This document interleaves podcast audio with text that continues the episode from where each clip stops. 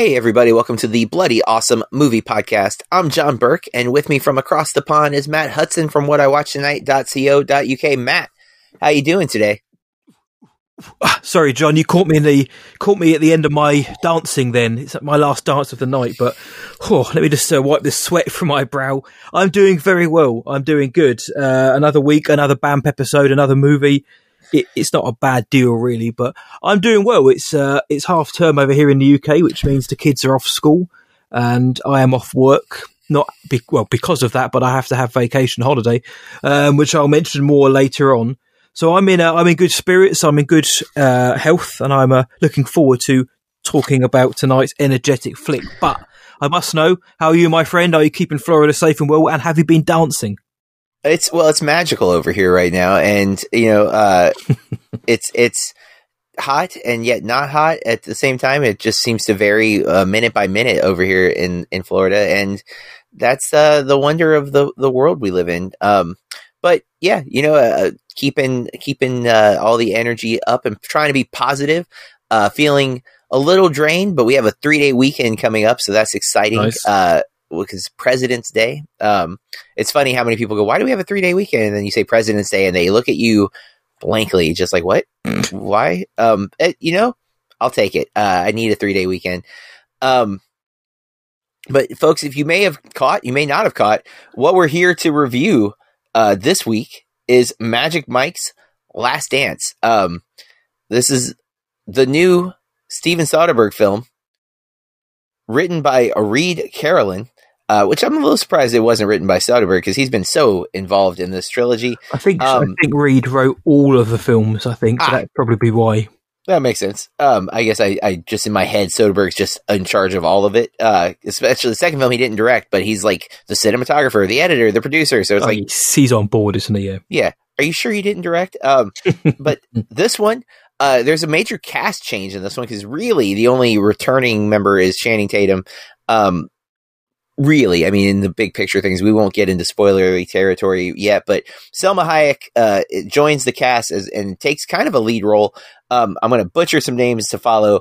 Um, oh boy, I'm definitely going to mess this one up. Uh, Ayub Khan Din, Nice one. maybe as Victor, uh, which I feel is necessary because a lot of the, there's a lot of people in the cast list on IMDb, and it's it's not major characters. It's Yeah. like who is that person? I don't know. So I I went real hard on the Wikipedia trying to make sure we talked about the the actual prominent characters that have lines of dialogue. Um, Jemelia George as Zadie. Is Zadie the daughter? Yes. I thought so, but I got confused because I um I just watched Arrival last week with my students, and the daughter in that is named Hannah. So when Hannah came up on the list here, I was really thrown. I was like, wait, wait, is the daughter in this movie Hannah? Oh, I still Um, haven't watched Arrival. Damn it, you've Oh reminded me. man, come on, By Juliet uh, Motamed as Hannah, Vicki Pepper Pepperdine as Edna, um, and Alan Cox as Roger. Uh, there's a few other characters in there. There's a lot of other actors in this movie, but they don't all have names or they don't have actual dialogue. Um, I think a few of the dancers might say a couple of words. Um, the IMDb synopsis: Mike takes to the stage again, apparently for the last time, following a business deal that went bust, leaving him broke and taking bartender gigs in Florida, where most of the movies are set. Mike heads to London with a wealthy socialite who lures him with an offer he can't refuse. I can't believe that's in the synopsis. Um, I feel like we should retire the phrase "he can't refuse" at this point, but Yeah. nevertheless, Yeah, I mean, he uh, could refuse if he really wanted to. he kind of tries to, um, but she won't accept no. Yes. Uh, 46% Rotten Tomato score uh, from critics, 75% audience score, though. 52 Metascore, 5.9 IMDb user score, and 2.9 on Letterboxd. Now, um, this is currently only in theaters, and I went out of my way to see this because my local theater, for whatever reason, did not get it this weekend. But Matt, here's what makes me most mad. You know when they finally decided to add it to our theaters? uh, the day after you saw it. Two days after on Valentine's Day. Oh, come on.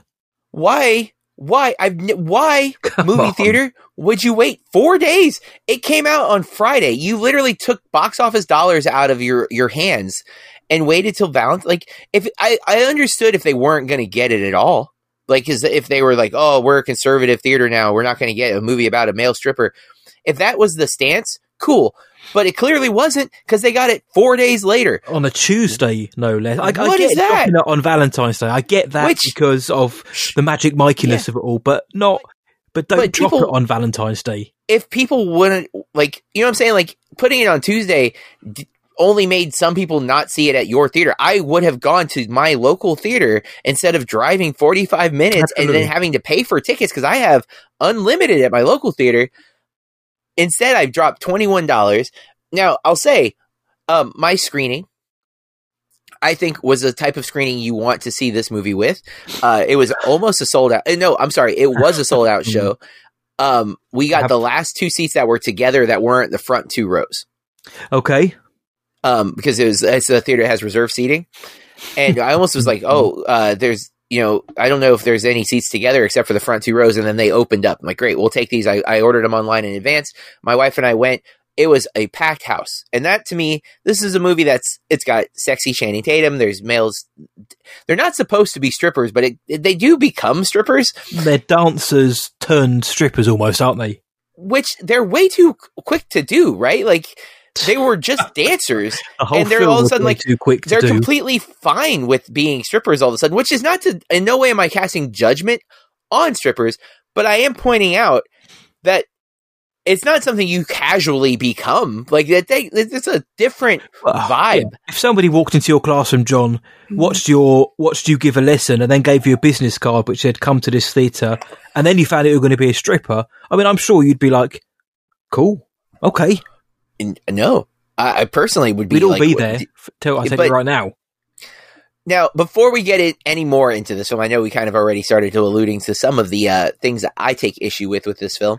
Um, let's talk about our relationship to this franchise Okay. because I don't believe we've covered either movie on this podcast at Uh, any point. point. 'cause haven't, one no. was long before, and the other one I just saw for the first time last week. Uh, so, I I will willingly admit when the first one came out, I was way too. I don't want to watch men strip vibe. Like that was my attitude at that time. So I definitely did not see it when it first came out. Um, but I did watch it in uh, the last six years during the Burke Review uh, era, where I was much more open to all types of films and trying not to uh, make any assumptions that I wouldn't like something. Um, I still do that. I try not to though, but I definitely go into some films like, uh, or I skip some films thinking I won't like it. It's Uh, true, but yeah, I mean, there's only there's so, only so much time, anyways, right? So we need reasons to not give Yes. all of our time every second. But uh, when I watched Magic Mike the first time, I was really impressed because I didn't know it was going to be such a serious film. it's a it's a drama, essentially, isn't it? Yeah. Now, unfortunately, Alex Pettyfer doesn't do much in that movie. He kind of he brings it down a bit in a in a bad way. But there's enough in that film that I think I found very quality. You definitely see Soderbergh's filmmaking. Yeah. It's really good, much better than I would have ever expected. But I had heard at the time that Double XL wasn't worth it, and I think it was even more that Soderbergh wasn't directing, and so I was kind of like, well, it's it's just a it's a cash grab sequel. I didn't realize any of the things I said earlier that he's the cinematographer. He's very much hands on. Um, and that while it is kind of a cash grab sequel, they kind of took what was the best part of the first movie and focused on it in the second film. So it's a lot of fun. Uh, it's not a drama. The dance sequences are incredible. Like the the last 20, 30 minutes of, of the of Double XL is just dancing Mhm. and it's phenomenal choreography that actually pays off characters. It's it's a musical in so many ways. Yeah, yeah, I agree with that. This one, I went in hopeful, but uh, let's. I, I like the first two. I actually think Double XL is more fun. I think the first one is a better movie um, overall, but I have no major qualms with the second one. Like I, I think it drags a little bit in the middle, but for the most part, I think it's it's a perfectly passable story. It's very straightforward. Here's the it's a road trip movie. It, it really really works. What are your thoughts of the uh, the first two Magic Mikes? Are you a fan of that franchise? Actually, not a million miles from yourself. When the first one came out, the way it was marketed, it did feel like it was marketed to a specific demographic. And I thought, well, maybe Yep. that's not me. Um, but like you, when I actually watched it and realised that this was a, a drama, basically, um, about these guys who have these, who, who, who are in these roles or been put into these positions, um, and the story that came from it. And like you say, Soderbergh's direct, it's such a cool way of directing film Soderbergh has. Uh, and to, the two work, Channing Tatum, since then, that was what, 11 years ago. since then, Channing Tatum, I think we've all seen as a very decent actor in his own right, especially when he's put in a right role. Uh, he's got a charisma about him. He's very likable. Damn, can the guy dance as well? Um, Magic Mike was very good. M- Magic Mike XXL, yeah, there there is a shift there, but I but it holds up. I think. Um, I think it still works. I don't think it, it, it strays a wee bit from the formula of the first film, which we could yeah. also then obviously apply to this, uh, the Last Dance, but Magic's Mike's Last Dance. Sorry, but no, XXL is a de- is a decent film. It's a good film. I always find it odd that it's Gregory Jacobs, I think, who directs it. When I mean, for, he's more of a producer or a assistant director from pretty much all of his career. So for him to come on on this and direct it, he produced the first film. I just thought it was a very odd choice. But he's gone to work with um, Channing Tatum quite a few times actually since Magic Mike in terms of mm-hmm. producing his films. So the two clearly have a rapport. But yeah, no, I uh, slightly late to the party, but I I like the first two films. I like the first one a lot. I think the second one has got very has very good merit to it. And then it comes to the third one, John. So you know, what did you think of this one? Well, I felt the need to preface. We don't always go into that much detail mm-hmm. about our feelings of the movies that are related to. Sometimes we do, but I wanted to really establish that I like the first two. So when I say I don't like this one, it's not just because it's not for you. Like, no, it's I don't like this one because there's fundamental problems in its storytelling, and that's what irritates me, especially because Soderbergh is at the helm. Because I'm like, what is happening? Why are we doing the things that we're doing? And there's so much setup and so little payoff that it's even more aggravating when you look at the the there is a very simple story structure that they could have used that they don't, which I'm okay with. Like, if you want to go big, you want to experiment, you don't want to fall into the norm, great. If you nail it, if you screw it up, and I'm looking at a movie that I see such a simple, straightforward story, then I'm aggravated I'm like, dude, why did you make it so convoluted when you have a very simple thing? The biggest problem is in the name of this movie because the if you see the trailer, the implications are Mike meets this woman. She has the ability to offer him the dream job. The only problem is nowhere in this movie is it nowhere in the three movies is it ever established that this job that he's offered is his dream. At all. In mm-hmm. fact, I would say he's very much opposed to this and just goes with it. Uh, yes, he's winging and it it's like the most part. Which, okay, I'm not opposed to that, but that there's no like sense of urgency from either character because neither of them seems to really know what they want, and it's like all it would have needed was in the op- like the opening can be exactly the same, and when they're having their pillow talk he should express, well, I always wanted to have this big show. I, I've envisioned this thing. And then her the next morning go, I can make that happen, right? Nope, that's not what this movie does. Instead, we get voiceover narration from the daughter, who I guess is describing that sucks. Mike from his novel. Like her, is that the novel that she was writing now? Did she write the uh-huh. double, the Last Dance novel? Like it makes stunk so much no sense that it's it's just like, dude, why would you go this hard to make the story complicated when it doesn't need to be? Because again, at the end of the day, we are there for the expert choreography. And let's be honest, a lot of my crowd was middle aged women. They're there to see sexy men. I'm fine with that. Let's do it. Let's get them up there, get their shirts off, have them dancing because it's engaging, it's entertaining, it's it's titillating. But that's not even what this movie does. We get two actual dance numbers that are both incredible. Yeah, oh, like oh, yeah, yeah. Closing dance number, incredible choreography. It doesn't make any sense to the the the world, especially when we talk in spoilers, because there will be a spoiler episode. Because I have so many things to say. Oh yeah. But the the finale dance number is incredible. The opening dance is is so like almost I'm like is this is this okay in theaters? I feel like this is yeah, like very seductive. Yeah, very and long. It's such a long dance.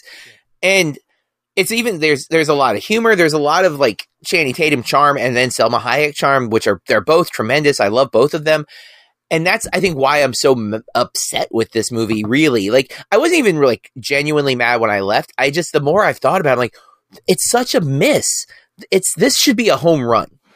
Like the formula is there, the talent is there. The the fact that it's just overcomplicated and not even in like a fun way where it's like overcomplicated and like why why what are you going for did you like not see a movie this movie the story of this literally could be singing in the rain again like if you take the the dual romance of singing in the rain the two like kind of polar opposites one's rich one's not and then how they mesh and how they fall for each other and how like they use their natural talents to fix a show that's struggling all of that is in this movie and not used and there's even dancing in the freaking rain, Matt. That's in the movie. It's like this is Soderbergh's opportunity to make his musical, like his striptease version of Singing in the Rain, and it, he drops it. Maybe he doesn't want to make that. I understand that, but it's right there. It's literally here. So to me, it's like he wanted to and then just didn't get Singing in the Rain. Like I don't understand because again, Steven Soderbergh, I I. Uh, I like a lot of his movies. I don't think he's been 100% by any means, but this feels like something major. Like there has to be a cut of this movie with stuff that makes more sense because there's so much that feels unfinished. Like they introduce ideas that never come to fruition, and it's baffling. And again, if this were one of those sequels where it was just dancing, that wouldn't be my complaint because I would totally get why they would make a movie with like no plot and just dancing. Like Double XL kind of was. Like the plot in Double XL is really basic. Yeah. Uh, it's basically pitch perfect like it's oh we have a big event that we have to get ready for so we're going to show them getting ready for the event. Cool. I like that formula. Those are entertaining things because why are we watching pitch perfect? For the cool song numbers. That's Yes. why we're watching magic mike. Give us that. I won't complain. You do this and i'm just like what are you doing? Like do you even get what this movie is? Um especially because there's such a long section of this film where there's no dancing. We're here for that. That's why we're here. But i've said a lot what did you think, Matt? Are you on, on my side, or are you a fan of this movie? Oh no, yeah. I, I, as somebody like you who thought the first two films are very decent, this blows, man. it's really stank. Um, there are some good parts aside. The that kind of opening dance, uh, that choreo, that that lap Yeah. dance, excellent. The the final dance, the last dance, excellent. yeah, really good. You know, um, but I have a point on that shortly. Everything in between can just everything can just go. I mean, there was so much in this which I just did not vibe with. Channing Tatum, as I mentioned, uh, when uh, in my Magic Mike kind of revisit just now, my retrospective, uh, Channing Tatum is just. He's just such a likable dude. He's got such a great presence about him. He's gr- he's very good in this film, and and his dancing is insanely good. You know, he's this guy has moves for days. Salma Hayek at times is good in this film, and at others, she can't sell the the, the crappy line she's been asked to, to to say. Nobody. I don't know if anybody could though. Yeah, There's some exactly. bad dialogue. Yeah, And I felt for her because some of the stuff she had to talk about, like i- i- artistry and ecstasy, I thought, what the hell is going on? What am I watching? Um, but yeah, and and and like you, like you, it felt like it. This should have been a home run. The first two films, whilst maybe the first one was better, they were good. They set up. They had this. They had solid premise, and there was a through line I could see here. This doesn't feel like that through line. This doesn't feel like the logical end for this trilogy to me, anyway. Because kind of like what you said that you know, Mike Lane uh, doesn't really want to do this. You know, he's like you say, he he has no he has no choice. He has every choice, and he tries to get out of it, like you said. But you know, he's got debts to pay, so he decides to do it, and he wings it, and he kind of even says that he says it to his to some people on a Zoom call. Uh, that he's basically winging it. That was the most realistic part, actually, was the Zoom call. You know, the it was glitching. So yeah, that reminds me of every Zoom call I've ever had. Is somebody's really got bad internet. Um, the the uh, the co- the grating commentary throughout, the literal commentary narration. Oh God, about dance society, the correlation between society, dance. How does that fit in with Mike's relationship with Max? I was like, even that last part, I was like, I don't really see how you can connect the dots here because this is a stretch. Uh, and the film ha- made me actively hate British people as well. I said Oh, this man. before. I've said this before. Some there are a subsection of British people in films which just I cannot vibe with. I cannot get behind. Um, Juliet Mohammed especially was nauseating to me in this when she was comparing the the the final performers. I thought this none of this feels natural. It feels very much like acting, and it's not funny. It's performative. I've got and um, and, and, and it's this very kind of it is this kind of uh, Americanized way of talking, which some people put on, and I can't. It's I don't like it. It's noticeable, um, and I didn't like the, the, the, that character in those moments. I don't really like many of the characters in many moments, really. Um, at one point, okay, I'm not going to do any spoilers. At one point during the finale, because of the attire that Channing Tatum was wearing and the move that he pulled off, I genuinely thought he was about to deliver a power bomb to his dance partner. Oh and, yeah, yeah, yeah, yeah, and more more than once. In fact, I was like, God damn it! Oh, by God, he's killed her, as J.R. would say. Dude, um, I almost I had to like silence myself in theater because I wanted to be like power bomb. Like I was. You, it's not just me. Excellent. um, what else? Uh, I, I've heard from many trusted sources online that this film basically just plays as a big old advert for the stage show Magic Mike Live, including a mm. dance which is lifted f- directly from that show and adapted oh. for the screen. Uh, maybe one of the ones you've already mentioned, John. Um, I did not know that, but I do know. I did read that Channing Tatum helped choreograph the live show, so like it's still his. Yeah, it's still work. his, and you know, fair play yeah. if he's proud of it get, let even more people see it because I imagine the percentage of people who see Magic Mike live on stage versus the amount who are going to see it in theatre. I haven't got the box office numbers, but I imagine there's a fairly big uh, difference between those. Um, imagine so. And yeah, just like you mentioned, that things move far. Every obstacle in this film was overcome so quickly, so quickly, or forgotten about in order just to or get forgotten to the, about. Yeah, just to get to yeah. that last dance and it's it's noticeable. It's noticeable that the the screenplay here is so thin. It is unbelievably mm. wafer thin that there's they, they just want to get to the dance, and in between that, there's a lot of nothing going on, including no dancing. And look, I I I really respect the direction or the the theme or the message that Soderbergh and the team wanted to put along here. I, I generally do. You know, they, this is more uh, a film about ethics uh, virtues, yeah. morality, uh, which is great, which is fine and welcome. But here, John, in this film, maybe even in this franchise, it just feels a bit limp. You know, no pun intended. It just feels a bit toothless. Yeah, ex- exactly. Because again, I'm all for those themes. If that's the movie, great. But it's done badly, and that's that's my issue. It's you like do I don't well. care which movie like my objection is not that I didn't get the movie that I wanted. It's that the movie that you gave us is bad and you have yeah. so many like clear paths to greatness that you just like neglected. And that's what annoys me it, more than anything with this particular series, especially because of who the filmmaker is.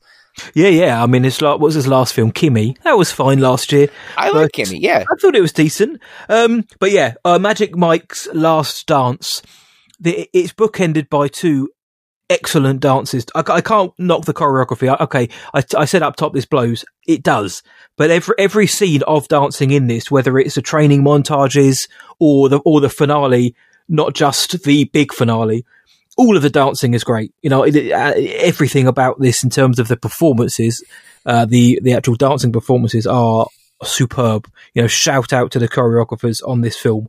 Fantastic job. Um, but everything around that, even Mike's kind of relegated for part of the film just to being backstage.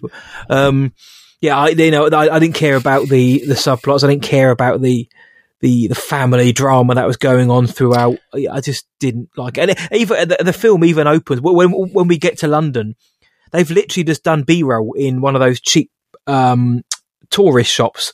So there's like welcome to London mugs. Here's a here's a here's a London t-shirt. Here's a London fridge magnet. Here's a London pair of underwear. I was like, what? Is this indicative of is this London to the world? In order to show people what London is, you've got to just show the tacky merch you get in the in the shops, which are a dime a dozen in in the West End. But I mean, I'll uh, give you that. But let's be real: how many New York scenes is the "I Love New York" shirts and the yeah, pizza good. boxes and the Statue of Liberty uh, figurines? Like so, um, what's it? Desensitized to it now. When it when it comes to London, it, it, it sticks out more. But you know, yeah. a, a point conceded, friend. I mean, I don't think you're wrong either. I'm just saying, like, it's a, it's a, it's a very tropey thing. It's probably because those shops don't care if we film that, or they take it as free advertising. I don't know because it, it, it is a frequent thing where you just see like the tourist things and it would make sense if Mike was like buying tourist stuff, but he never does. There's no like him like excited that he's in. He doesn't even seem like he wants to be in London. You said took the words out of my mouth. I was going to say he, he looked like he couldn't give a damn that he's in London. Yeah, Which, uh, like if I was in London, it'd be like it would be like Joey and Friends. Uh, I don't know if you ever saw when they go to the London for London not. for the wedding, but Joey's like all in on tourism. He's buying like a big goofy hat, like the Cat in the Hat hat, but it's the British flag. Like that would be Yes. me because I would be so hyped to be in London. I would be like it, you and I would be doing like the Laverne and Shirley opening, like skipping through like all of the cool London areas because I'm like, dumber as "That- yeah, yes. Um, but that's not this movie either. Mike is not excited that he's in London. He he's not in love with her, but he is in love with her. Like yeah, that that, was the that movie was- feels loose. as non-committal to its own plot as the characters do to each other, and that is what's upsetting to me. Because again, I one listeners, we're we're we're nitpicking a lot of stuff. It's still pretty watchable, to be honest, because you do have It's fluff. two gorgeous people. Both of them, right? Like both people are gorgeous. Oh, they are and they're both older, which I kind of appreciate that they're they look like when Channing says that he's 40, I'm like, shut up. And then I Mhm. found he's actually 42. Yeah, he's- he's yeah. two years older than me, and that's not okay. Because in my whole life I've thought he was younger than me. And I was okay with him looking like that because he was younger than me. The fact that he's two years older than me is so upsetting Yeah, to me. your, like, your like, workout routine puts this to shame. Uh, no, clearly it doesn't because I do not look like that. And I, I'm also though I want to shout out to Channing. He, when he lifts his shirt up and he doesn't have a six pack, Yes, yes. I was like, he looks like a. He still looks like a god, but he doesn't look like the the normal like. Because in the other movies he's ripped, and Yeah. he didn't. He was like, no, this movie, I he's Mike's not stripping, so he's not working out nonstop. You know, he's let his he hasn't let his body go. But okay, so many things, and we've we've spent a lot of time on this more than we usually do. One again, listener, I think it's a very watchable movie, so don't take this as don't see it, but know that there is so many things that are are weak and bad about it that it's not fair that those dance moments are so entertaining almost. But I, I mean, on that, I, I would, I, I, I'm hard pressed to recommend this film. I- I- I- Yes. in the context of the Magic Mike trilogy, I think this is such a Yeah. step down. If you I want, completely agree. if you want a, a fun night out, maybe go see this film. But John, you said you sort of have a packed audience, and I can imagine how much of a kind of party atmosphere this was, dude. I Only for when- those two moments though. Oh, but okay, fair enough. Yeah, I mean, when I saw it, this is going to sound awful, but I'm going to say it. the the crowd were getting into it in a way that it was real and it was there and kind of whooping and hollering, and I thought, oh god, this is this is cr- cringing me out more than what I thought Ah. it was. Um, and I and I would say this very, I definitely would say the same if it is a group of lads uh, catcalling women on Yes. stage if they were dancing. It's just I don't care who it is. It maybe it's just my mood that day, but I thought how can you after what we've just been subjected to? Mate actually no i take that back. I fully respect them for that reason. After what we've just been subjected to for them to still kind of find those levels of energy and passion at the very end to come through Yeah. and holler fair play. They they stuck it out to the bitter end of this one. Now, the last thing I want to talk about, and this is this is a, it's just this scene I think is maybe indicative of of a bigger problem, but okay. they're on the plane, first class. They clo- cut in insert shot close up of Mike picking cucumbers off of a cucumber sandwich. yes And Salma Hayek goes, "What are you doing?" He's like, "I don't f with vegetables." He Uh. says the actual word. yes And then she makes a joke like, "How do you get that body?" And he's like, "Genetics." But here's my thing. Here's my thing, Matt. This is what bothers me so much. What is he going to eat, Matt? Is he going to eat the bread and butter with the with the thing on? Yeah, well, that's the thing, Matt. Cucumber sandwiches have a wide variety of recipes. Is it mayonnaise? Is it butter? Is it an herbal spread? Because I've read that that's a common thing. But why is he picking the cucumbers off the sandwich, Matt? Yeah. What kind of cra Like they don't have anything else on the first class flight that he's picking cucumbers off a sa- What? and i think this is a private jet as well so there's high It's- chance it looks like it. she There's could have no one else there. before. What don't you eat? Oh, vegetables. Fine. Here's a steak. Know, knock yourself out. So, because that's the thing. Like, you pick you you pick lettuce off a sandwich that has meat on it because you're going to still eat the meat. You pick cucumbers off of bread. Is Mike going to eat the bread? It's a bread sandwich. yeah, like what is he doing? And again, is it a funny joke? Yeah, I guess. But I left the theater going, is he going to eat mayonnaise bread? Or like again I, am not 100% I've, I've had cucumber sandwiches. They're delicious. I was sh- surprised at how and I, I eat a lot of cucumbers now. For a long time i also did not f with vegetables. Matt uh mike and i don't look the same just pointing that out. But um no, yeah, right. Thank you uh, for lying completely. Uh, no matter how kind you can be, Matt, there's some things that are just blatantly not true. But well, I tried. We are uh, both from Florida, though. T- Tatum and I. Um, yes, you are. Uh, last uh, thing, the the waiter, the butler, the waiter, the PA, the assistant. Victor? I liked. Yes, he was fun. I, I enjoyed him. I did like Victor. I was I was wondering if he was one of the British things when you were talking about the British character because he is like the stuffy old. Him. I also very much like Victor. Um, he got a lot of my laughs. I also I actually liked the daughter outside of the narration stuff. There's a few moments where I thought it was kind of touching. It doesn't make sense in the plot, like why she's involved any of that. It never really pays off. Um, but we'll get into spoilers. one moment where they try to make it pay off, and I was like, "This, this, this." Uh, well, I've never felt so unemotive in my life than that moment. But uh, yes, that's for spoilers. Yeah, and there's so many plot things that I want to nitpick more, but again, I think we've talked enough about it. We we think it could have been so much better, especially because the first yes. two movies are so good. Um, that said, still two phenomenal dance numbers. But yeah. you could technically just wait, and I'm sure they're going to be on YouTube sooner than later, where you can just watch the dance sequences. Yes. Um, and that's probably all you need, to be honest. So that's our review of uh, Magic Mike's Last Dance. It is Magic Mike's apostrophe s Last Dance. It's not even Magic Mike colon Last Dance. Like they went all in on this. This is a different title structure. Another problem with this franchise, to be honest, is the the naming conventions. They are yeah. inconsistent. Um, this should have been like I guess triple XL, or maybe he's down a size because he's like not dancing as much. It's like XL, but maybe so. But not. he hasn't got the six pack anymore, so um, I, I actually don't understand the name of the second movie either, to be honest. Uh, it, it makes zero sense outside of the fact um, he's not bigger. Anyways, uh, that's our review of Magic Mike's Last Dance. We are down on it. We are not recommending it um, unless you are a dire fan and you just can't resist the Tatum and Hayek pull. Um, let's move to our next segment Chuffed Headlines. This is movie or pop culture news that caught our attention. Uh, Matt and I scour the interwebs to try to find something that we are uh, intrigued by, so we can discuss it on the show. Matt, what headline did you find for us today? Uh, I found a very interesting one, my friend. This comes from Variety uh, by Zach Sharf. The headline is Steven Spielberg is very happy he rejected Harry Potter director offer, saying, I sacrificed a great franchise to be with family.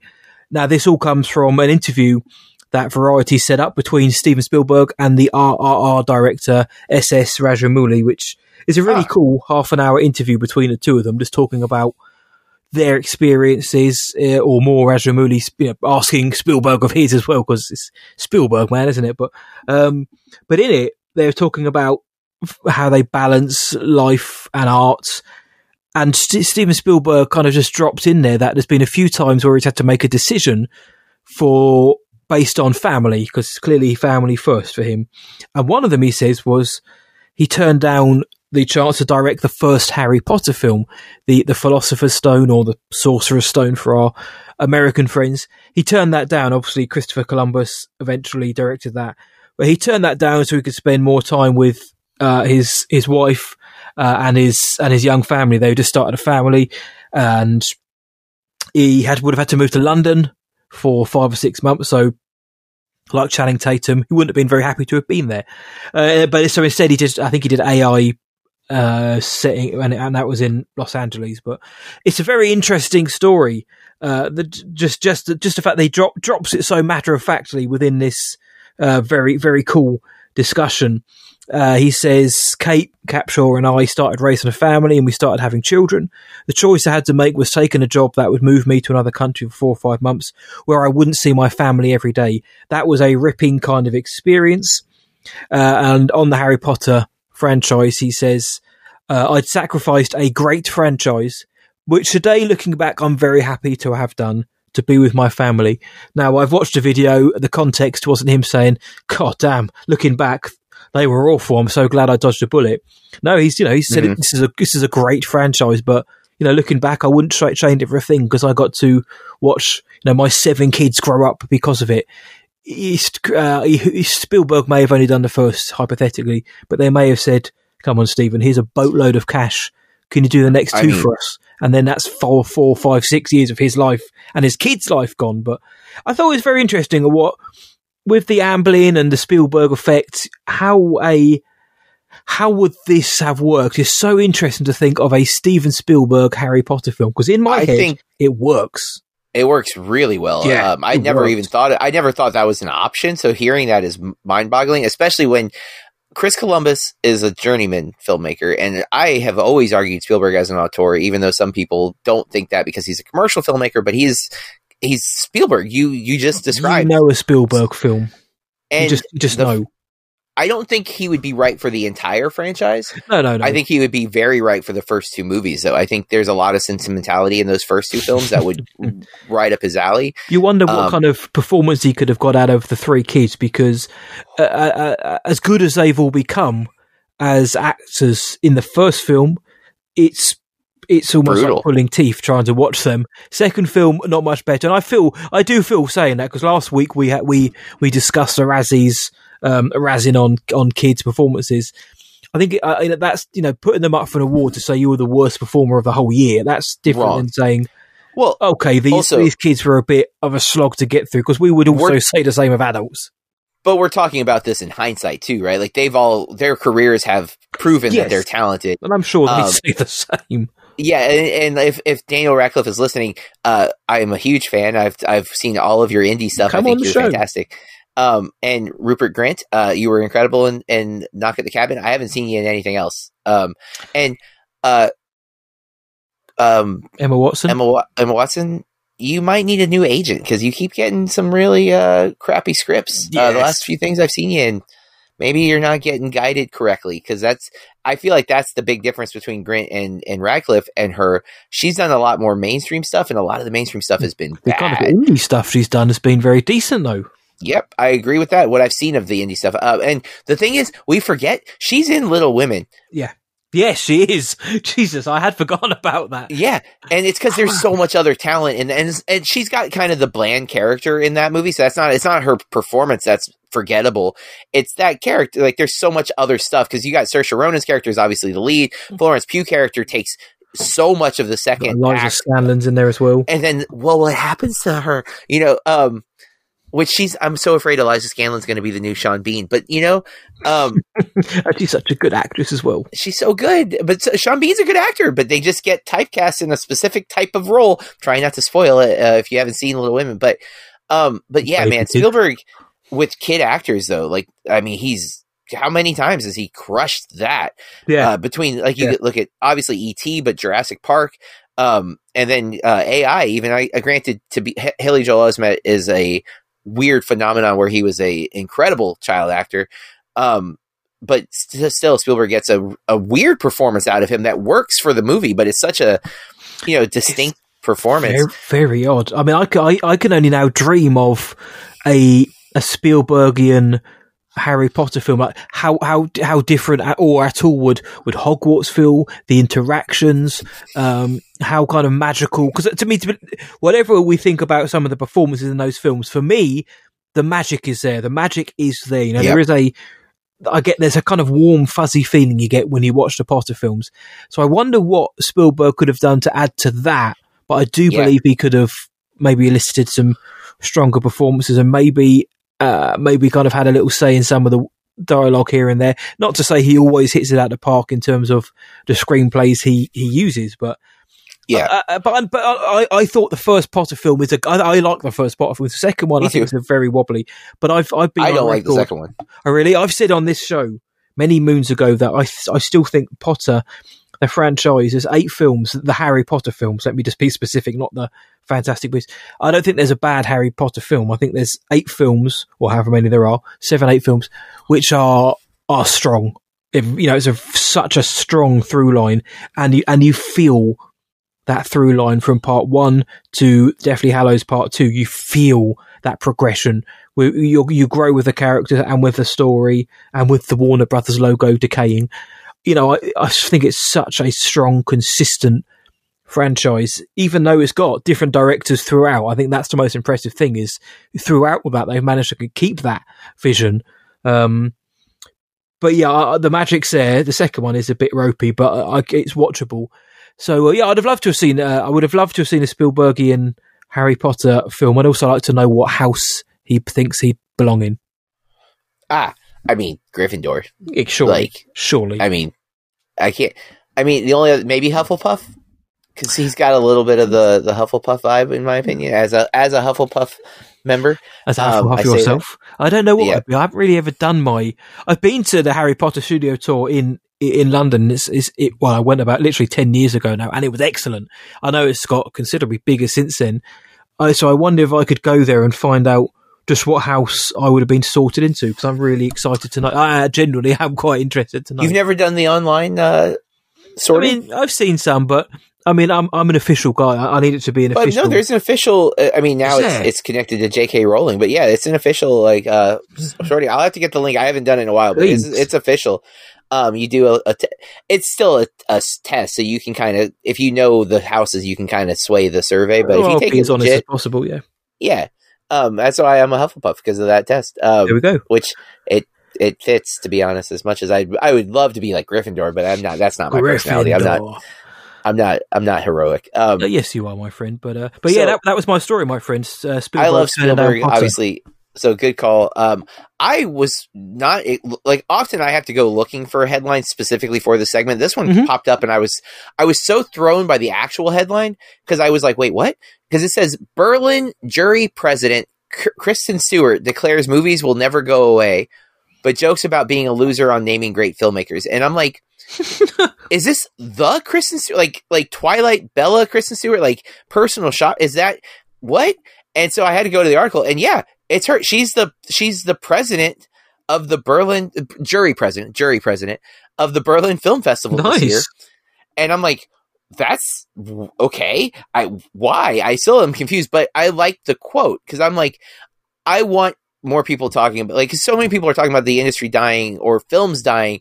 I think we are in need of an overhaul of the industry myself. That yes. we don't need 200 but 200 million dollar budgeted films every time. These 10 to 15 to 20 million dollar film budget should come back. It, they they're basically non-existent at this point. Yeah. The few well, studios that are doing them blockbuster. Yeah, because everything doesn't have to be CGI fest. We love a good story, and that's what she's ultimately saying in this uh, article. She was asked by a lot of press, and she says, um, "Take a look at, take a quick glance in your rearview mirror. We have never stopped telling each other stories." And I love that sentiment right away. But and then she she Kristen Stewart's it. She kind of like fumbles, and there's a lot of du- like uh, double negatives and things that kind of like you can tell she's trying to like come up with these intellectual answers. Um, apparently, like someone asked her what her favorite international films, and she doesn't really have a good response. Um, and she's like, I don't want to take up time sitting here fumbling around for reaching for titles and filmmakers. I'm so sorry I don't have like the greatest answer to your question, but I do kind of want to unpack the libraries of everyone sitting next to me. Um, obviously, you and I have invest a lot of time in exploring as many films as possible, and we try to be diverse, and we try not we like we both rewatch things, but we also try to always add new stuff. And I almost feel guilty if I rewatch because I'm like, well, there's a thousand films I've never seen, yes. and here I am watching Shaun of the Dead for the fiftieth time. You know, like um, yet there's something I sometimes you need the rewatch. Uh, but I, I really appreciate the sentiment of this because I think we're so quick to look at box office and say movies are dead, and I do I do think we're watching a transition period. And for us, we've talked about this. I don't know how many times now the, on this podcast.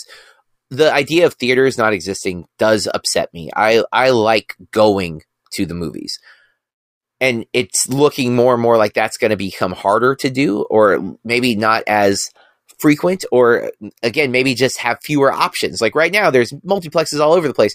Maybe we're going to go back to the the art house theaters being the only theaters right? They have one screen mm-hmm. they have one movie for a month and if that ends up happening i'll still take it you know? But I don't think movies are dying in the sense that the stories are going to stop telling. I mean, because if, if movies are dying, TV is thriving, um, and streaming streaming content is thriving. Streamers are dying, uh, and people aren't talking about that enough. That most of the streaming services are not making profits. Um, yes. That's a problem. That's a concern. But that's an industry problem.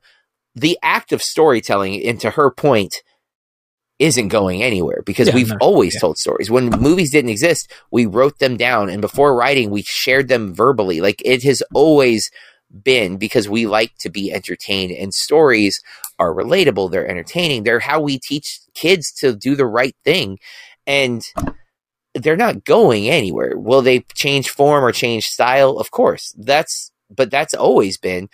We have this doomsday mindset where everything is just gone versus change right? Like as if change means death and that is a flawed way of viewing what's happening. And I hope we, Hollywood will shift and adjust in other industries as well, but Hollywood being the the beacon of most of the the movie world when we think about it. I really hope we get back to like more variety, uh, not everything needing to be an existing IP. Original properties are great. A lot of them have been very successful.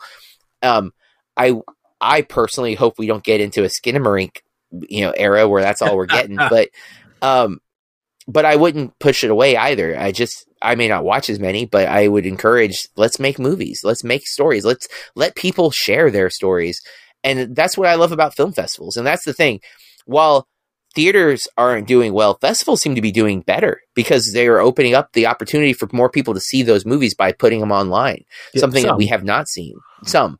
And but I, I'm afraid it's going to start going away again because of COVID being, you know, loosened up and everything. And I think that's a mistake because we want filmmakers especially want people to see their movies. Some maybe just want money, but like we we reviewed Millennium Bugs a couple weeks ago. Alejandro isn't expecting to get a, a million dollars from Millennium Bugs. Would he be happy if it happened? Of course. Of course. Who wouldn't be uh, happy to get rewarded for the things you do? But he's most concerned with people getting to see his art. And that's why I do this podcast is I want to encourage people to seek out art. And every once in a while we'll we'll come across a movie that we don't consider to be artful. But how many times have we been surprised by something that is? And I love that like Stewart doesn't need to be the jury president of a film festival in Berlin. She's fine. She's doing it because she has a passion for the art just because she's not going to be able to sit there and recite all the movie titles, I don't care. That's my nerdiness. That's how my brain works. People's brains retain different information, but she has a passion for the craft, and that's in her filmography. You see that. And so I was really, I was excited to see someone like her st- saying something like that. I think that more, more and more, we need to hear actors defending the art and and t- talking about it as an art. So I don't know what your thoughts are on that, Matt. Sorry to go on a soapbox again, but no, no, I always enjoy hearing your your tangents, my friend. Yeah, no, film, film as an art is never going to go away. You'll you'll never be able to. There will never come a time in history ever where people down tools and say, as one, we're not going to tell a story anymore. That's never going to happen. But of course, it's the storytellers now face how are they going to get their voice out there? How are they going to get their stories told?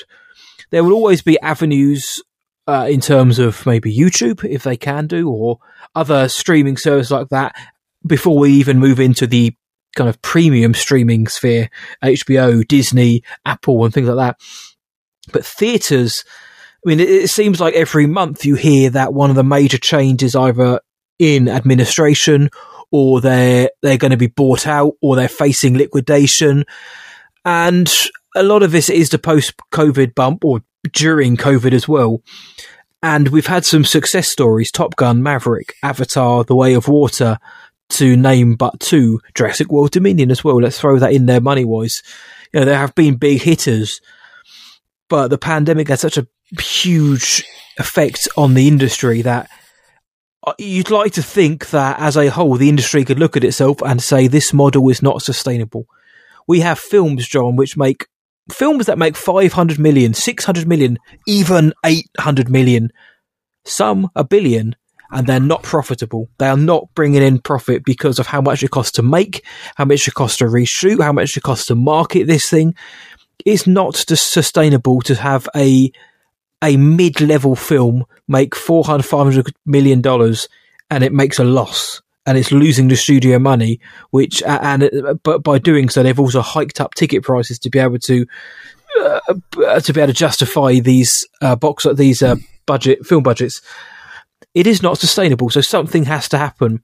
I, I, yeah. I, I piped up earlier on like the sixty million dollar blockbuster.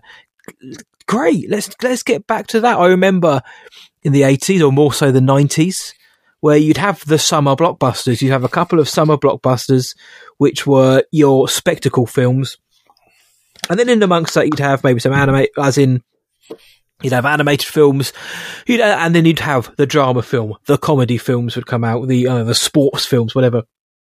We're so lucky in a way, uh, but cursed to live in a time where we have so many films coming out.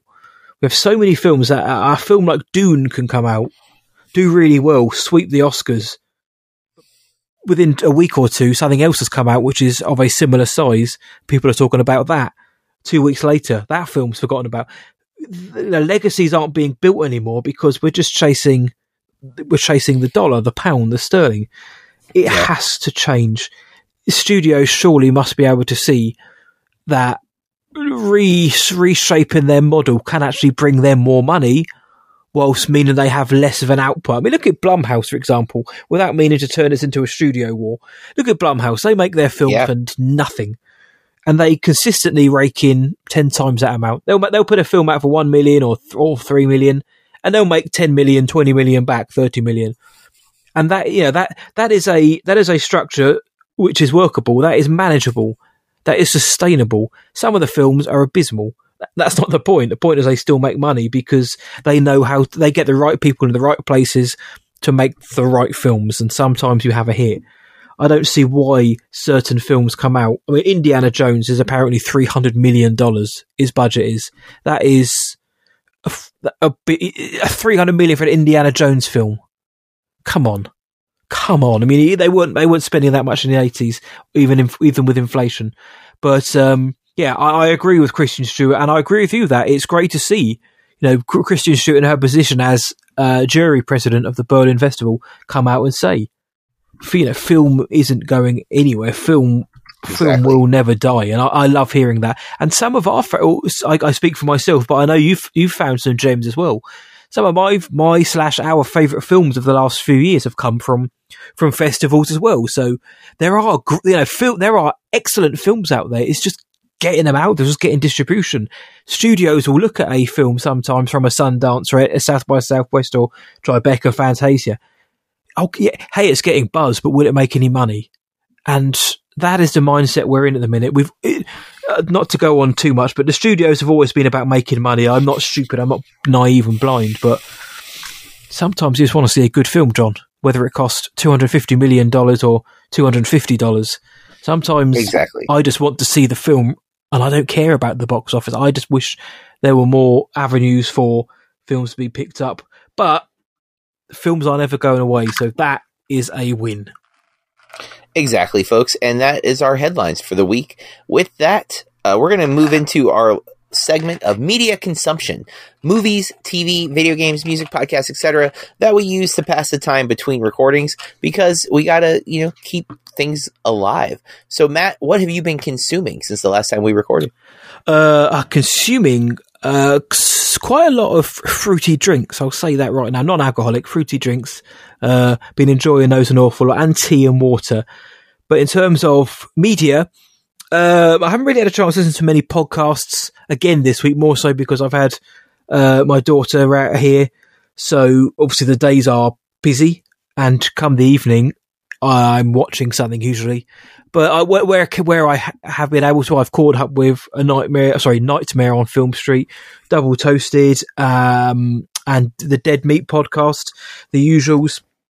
I haven't listened to the uh, Happy Sad Confused podcast this week. It is with uh, Marc Maron, so I'll catch up on that uh, on my next journey. But uh, other than that, I have watched. I've watched a few films. I've watched Puss in Boots, John. Puss in Boots: The Last Wish. I went to see that at the cinema this week. I took my daughter to see it. Um, I I loved it. I had such fun with this film. Um, it's it's currently it currently sits at number one of the year for me. Obviously, we're very early in, uh, but I had such such a good time, John. It's such I like like you said, it's such a heartfelt film. It's funny. It, it's funny. It works on an animated, funny film for kids uh, with with great messages with it with throughout.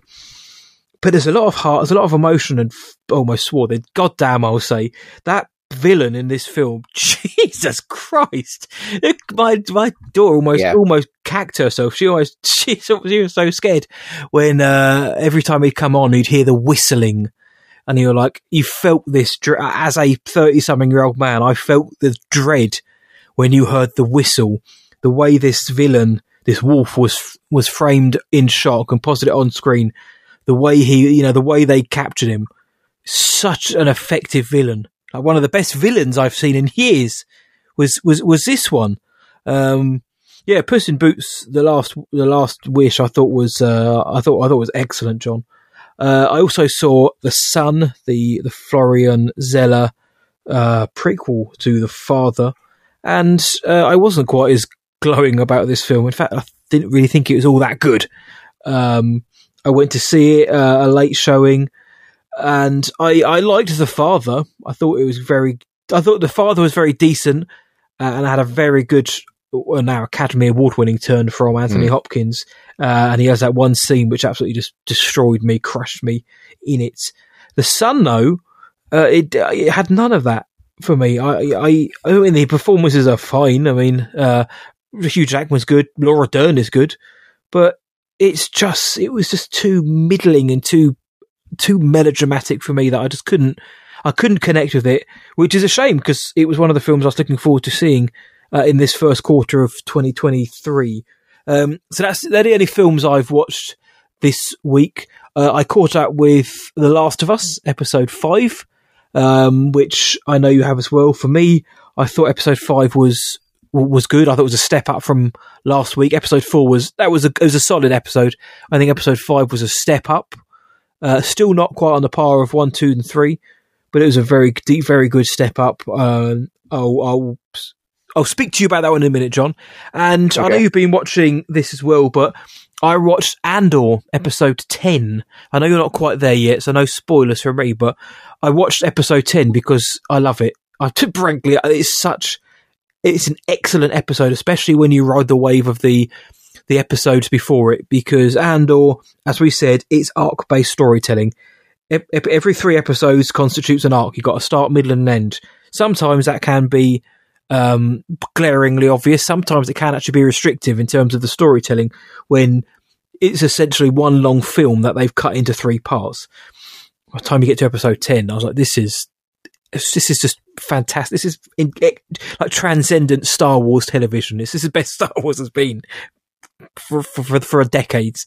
So I wanted to go back and watch that, and I was I was in I was in awe of that one again. But um, and kind of inspired by your audiobook listening last week, John, where you were listening to uh, the cabin at the end of the woods. Cabin, I was about to say Last House on the Left, the cabin at the end of the woods. Um, I, I, I bought the uh, Jeff VanderMeer novel Annihilation, obviously, which was then uh, Paramount and Netflix picked up for the Alex Garland film. Um, I picked that up from my local bookstore when Olivia, my daughter, was looking for books. I saw that and I thought, you know, that's a good price. I'll, I, I, want to see how different this is from Garland's vision. And I know it's part of this uh, Southern Reach trilogy. The second book, I think, is called Authority. And then I think the third one's called Acceptance.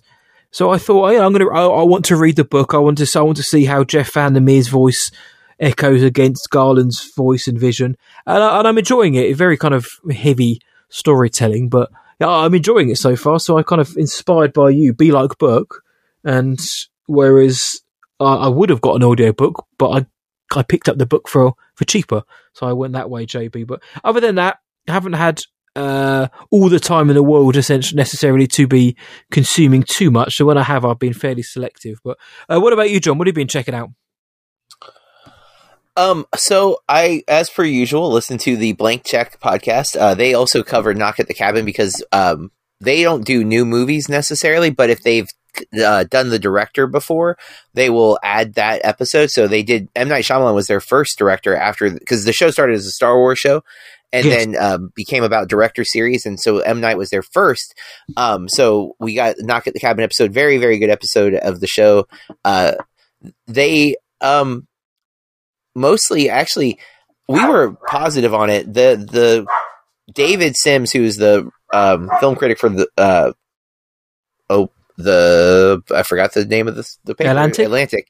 Yeah, it, it wouldn't come to me. Um, uh, he he liked it more than the rest of the the people. Um, but it was still a really good episode. Fun listening to their thoughts on it. Some of them echo our thoughts. Um, uh, but then um, I also watched uh, Andor episode four and five.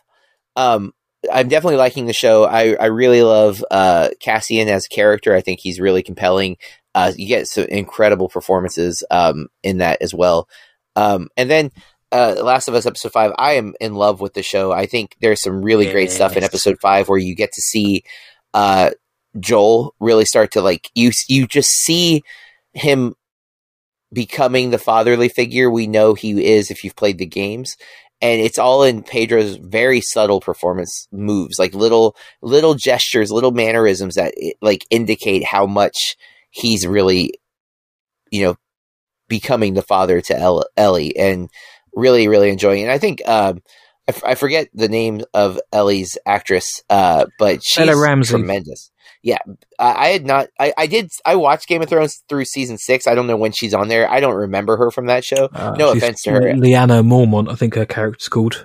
I don't remember much of that show at all at this point, to be fair. Um, but uh, I think she's she's really owning Ellie, and it it Yeah. it's incredible. Um, so yeah, can't wait for episode six. I'm a little bummed because we got to see episode five on Friday because of the Super Bowl. So now I have to wait like nine days to see the next episode, and I'm like, "Hey, HBO, can't you just make him Friday now? Like you already moved it once, just Well, just give it to us on I Friday." the finale falls on the same night as the Oscars, so I wonder- I wonder if they'll move that forward. They probably aren't as worried about the rating com- Uh, uh, they are battle there. They? They probably have a Um, higher higher audience stake. but so uh and i've i've still I've, my weekends are are playing lots of god of war uh ragnarok i'm Nice. loving that game so so much um but uh movies I, I didn't watch as many movies but i did catch um i don't know if if, you're familiar with the stand-up comedian nate bargatze Uh, I'm not. um, no. I, highly recommend you check out uh, any of his specials. Actually, I've loved every special of his I've seen. Um, he's he's one of the comedians. He works clean, uh, so he is family friendly. Um, he's a kind of like self de- defacing comedian. You know, he kind of like makes fun of himself. Yeah, so I, I find him so funny. Uh, he's got so many good bits. Um, this new series, uh, the new stand up special is on uh, Amazon Prime called Hello World. Um, and he has like like I see him on my TikTok all the time. He pops up. I have a lot of stand up pop up on TikTok, so um, I'm a huge fan of his, and I, I realized he had a new special, so I was like, oh, I'm gonna, I'm gonna watch it. His uh, he did one during COVID where he's like it's outside show, um, but that special is also really great. I don't remember what that one was called, but it's it's like it's in 2021. I think it drops because he filmed it during COVID. Uh, like you know, it was one of the first shows back, so like they Yes. took precautions. It's outside. There's like a helicopter flying over at one point. He brings that into the joke because it's it's messing with the show, but it's what it is. Um, but yeah, if you haven't seen any of his stuff, I highly recommend him. He's great, super funny. Um, I watched Clock Watchers. Uh, Have you ever heard of this movie? Nope. Two so two. I'm doing the I'm doing the other filmmaker challenge. Uh, each um each month we get three prompts, and one of the prompts this month I don't even remember what the prompt was for this one, but uh, it's a female director. But dude, the cast in this movie blew me away because I'd never heard of it, never saw it. Um, it's from 1997, and it's uh, Toni Collette.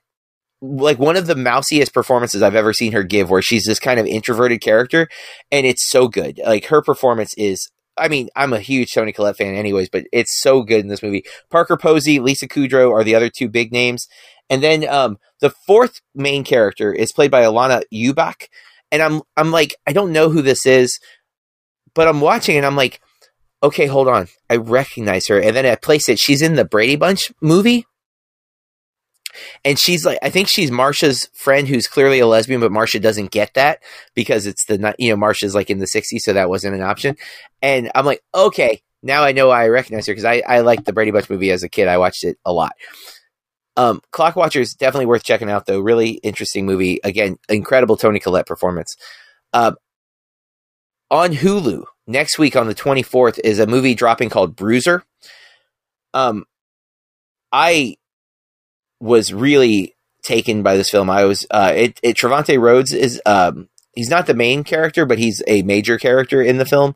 Uh, it's a directorial debut of Miles Warren, um, but it also stars, and the center of the film is a 14 year old Jalen Hall, um, who is uh, Till in the movie. He's Emmett Till in the movie Till. Um, and he's also in the Space Jam remake that nobody wants to remember happened. Um, but he's a really good actor, and I think this movie really showcases him uh, even more. Um, and uh, it's man, it's not going to work for everybody, but it's one of those quiet, contemplative films that if you're into that kind of thing, it's really, really worth checking out, especially because it's going to be on Hulu. Um, and lastly, to just throw this out there, I did see Ant Man and the Wasp: Quantumania already. We we'll be talking about that next week though, so I won't talk about it right now. Oh. You'll have to wait to hear John, what my thoughts are. Your big tease. I, I, missed out on the, the, the UK or the London, well, no, the UK multimedia screening because of uh, fatherly duties, which always come first. But I will be seeing that film. I, I did confirm to John I'm seeing it uh, when we record tomorrow night. Uh, a late one in the UK. Uh, can I ask you a question, John, about the runtime? How long is this film roughly? Uh, 125 minutes, so just Ooh. over two hours. Yeah, we, uh, I'll be home by midnight then. Okay, well, yeah. um, well, maybe we'll talk about that film soon. I don't know. Yep, and I just while we've been recording, I got an invite to see Creed three next week, which is two weeks early. So I'm kind of stoked. Very um, nice. I'm hopeful uh, that it's I'm going to like it because I love Creed. I I was a lot less into Creed two, so I'm not sure. Creed two, how yeah. much I'm going to love Creed three, but it's Michael it B. Jordan's debut, directorial debut.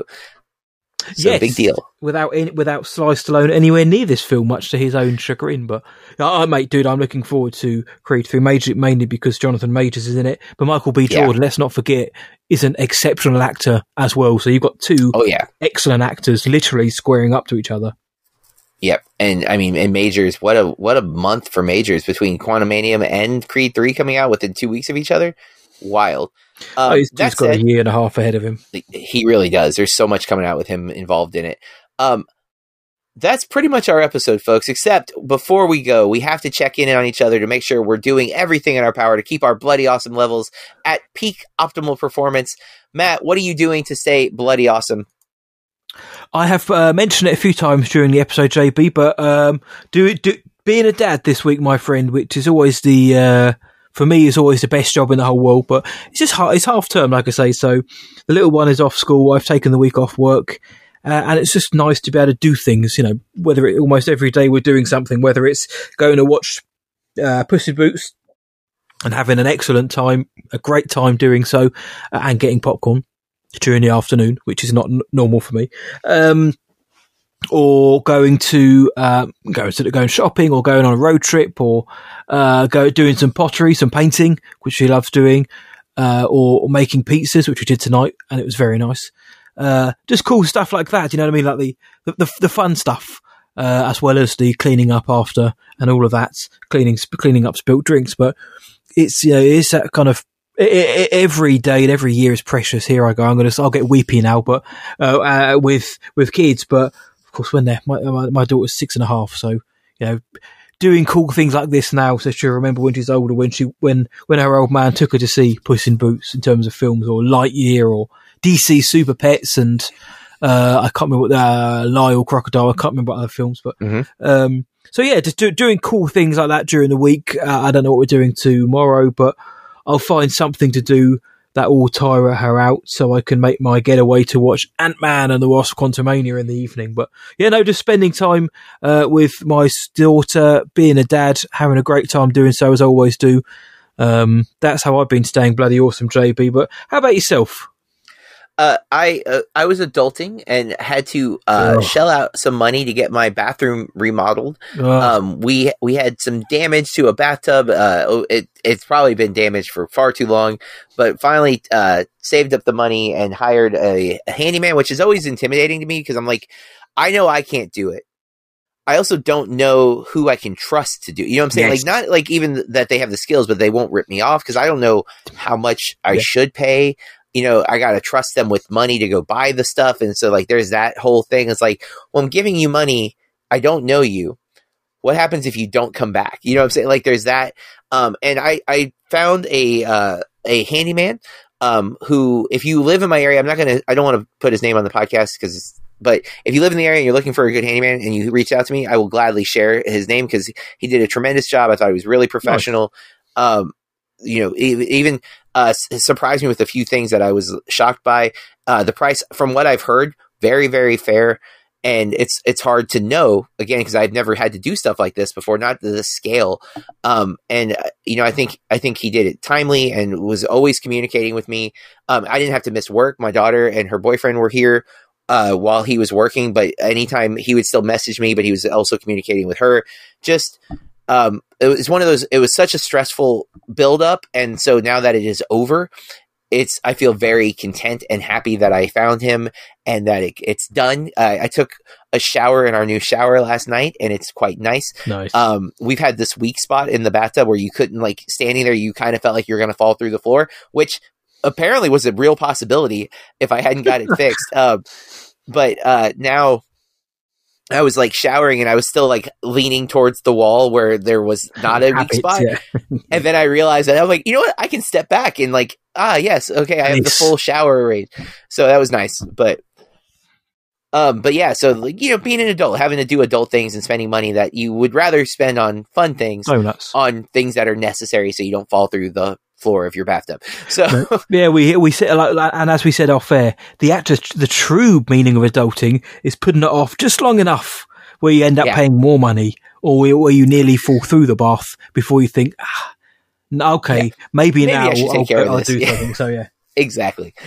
Um, one day I will hopefully be ahead of something or catch it before it goes wrong. Um, that said, folks, that's our episode.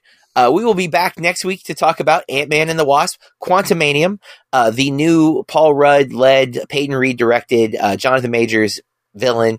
Um, it's something we'll talk about next week. I won't share if I like it or not until then, or until you read my review at burkreviews.com, which if you want to follow us, the Bloody Awesome Movie Podcast on socials, you can hit us up on Instagram at Bloody Awesome Movie Pod and on Twitter. We are at BAMP underscore podcast, B A M P underscore podcast. We are still on Facebook at Bloody Awesome Movie Podcast. Just search it up, you'll find us. Uh, you look for our reviews on the tomato meter at rottentomatoes.com as well.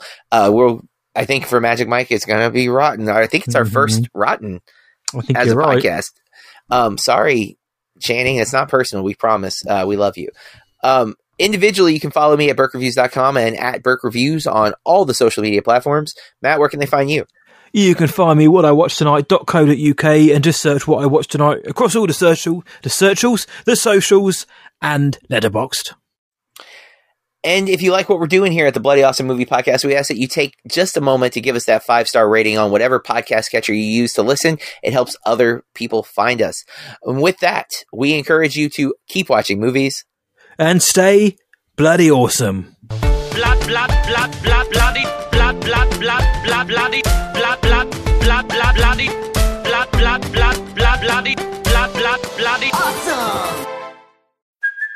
Hey, it's Kaley Cuoco for Priceline. Ready to go to your happy place for a happy price? Well, why didn't you say so? Just download the Priceline app right now and save up to 60% on hotels. So, whether it's Cousin Kevin's Kazoo concert in Kansas City, go Kevin, or Becky's Bachelorette Bash in Bermuda, you never have to miss a trip ever again. So, download the Priceline app today. Your savings are waiting. Go to your happy place for a happy price. Go to your happy price, Priceline. Blood, blood, blood, blood, bloody, blood, blood, blood, blood, bloody,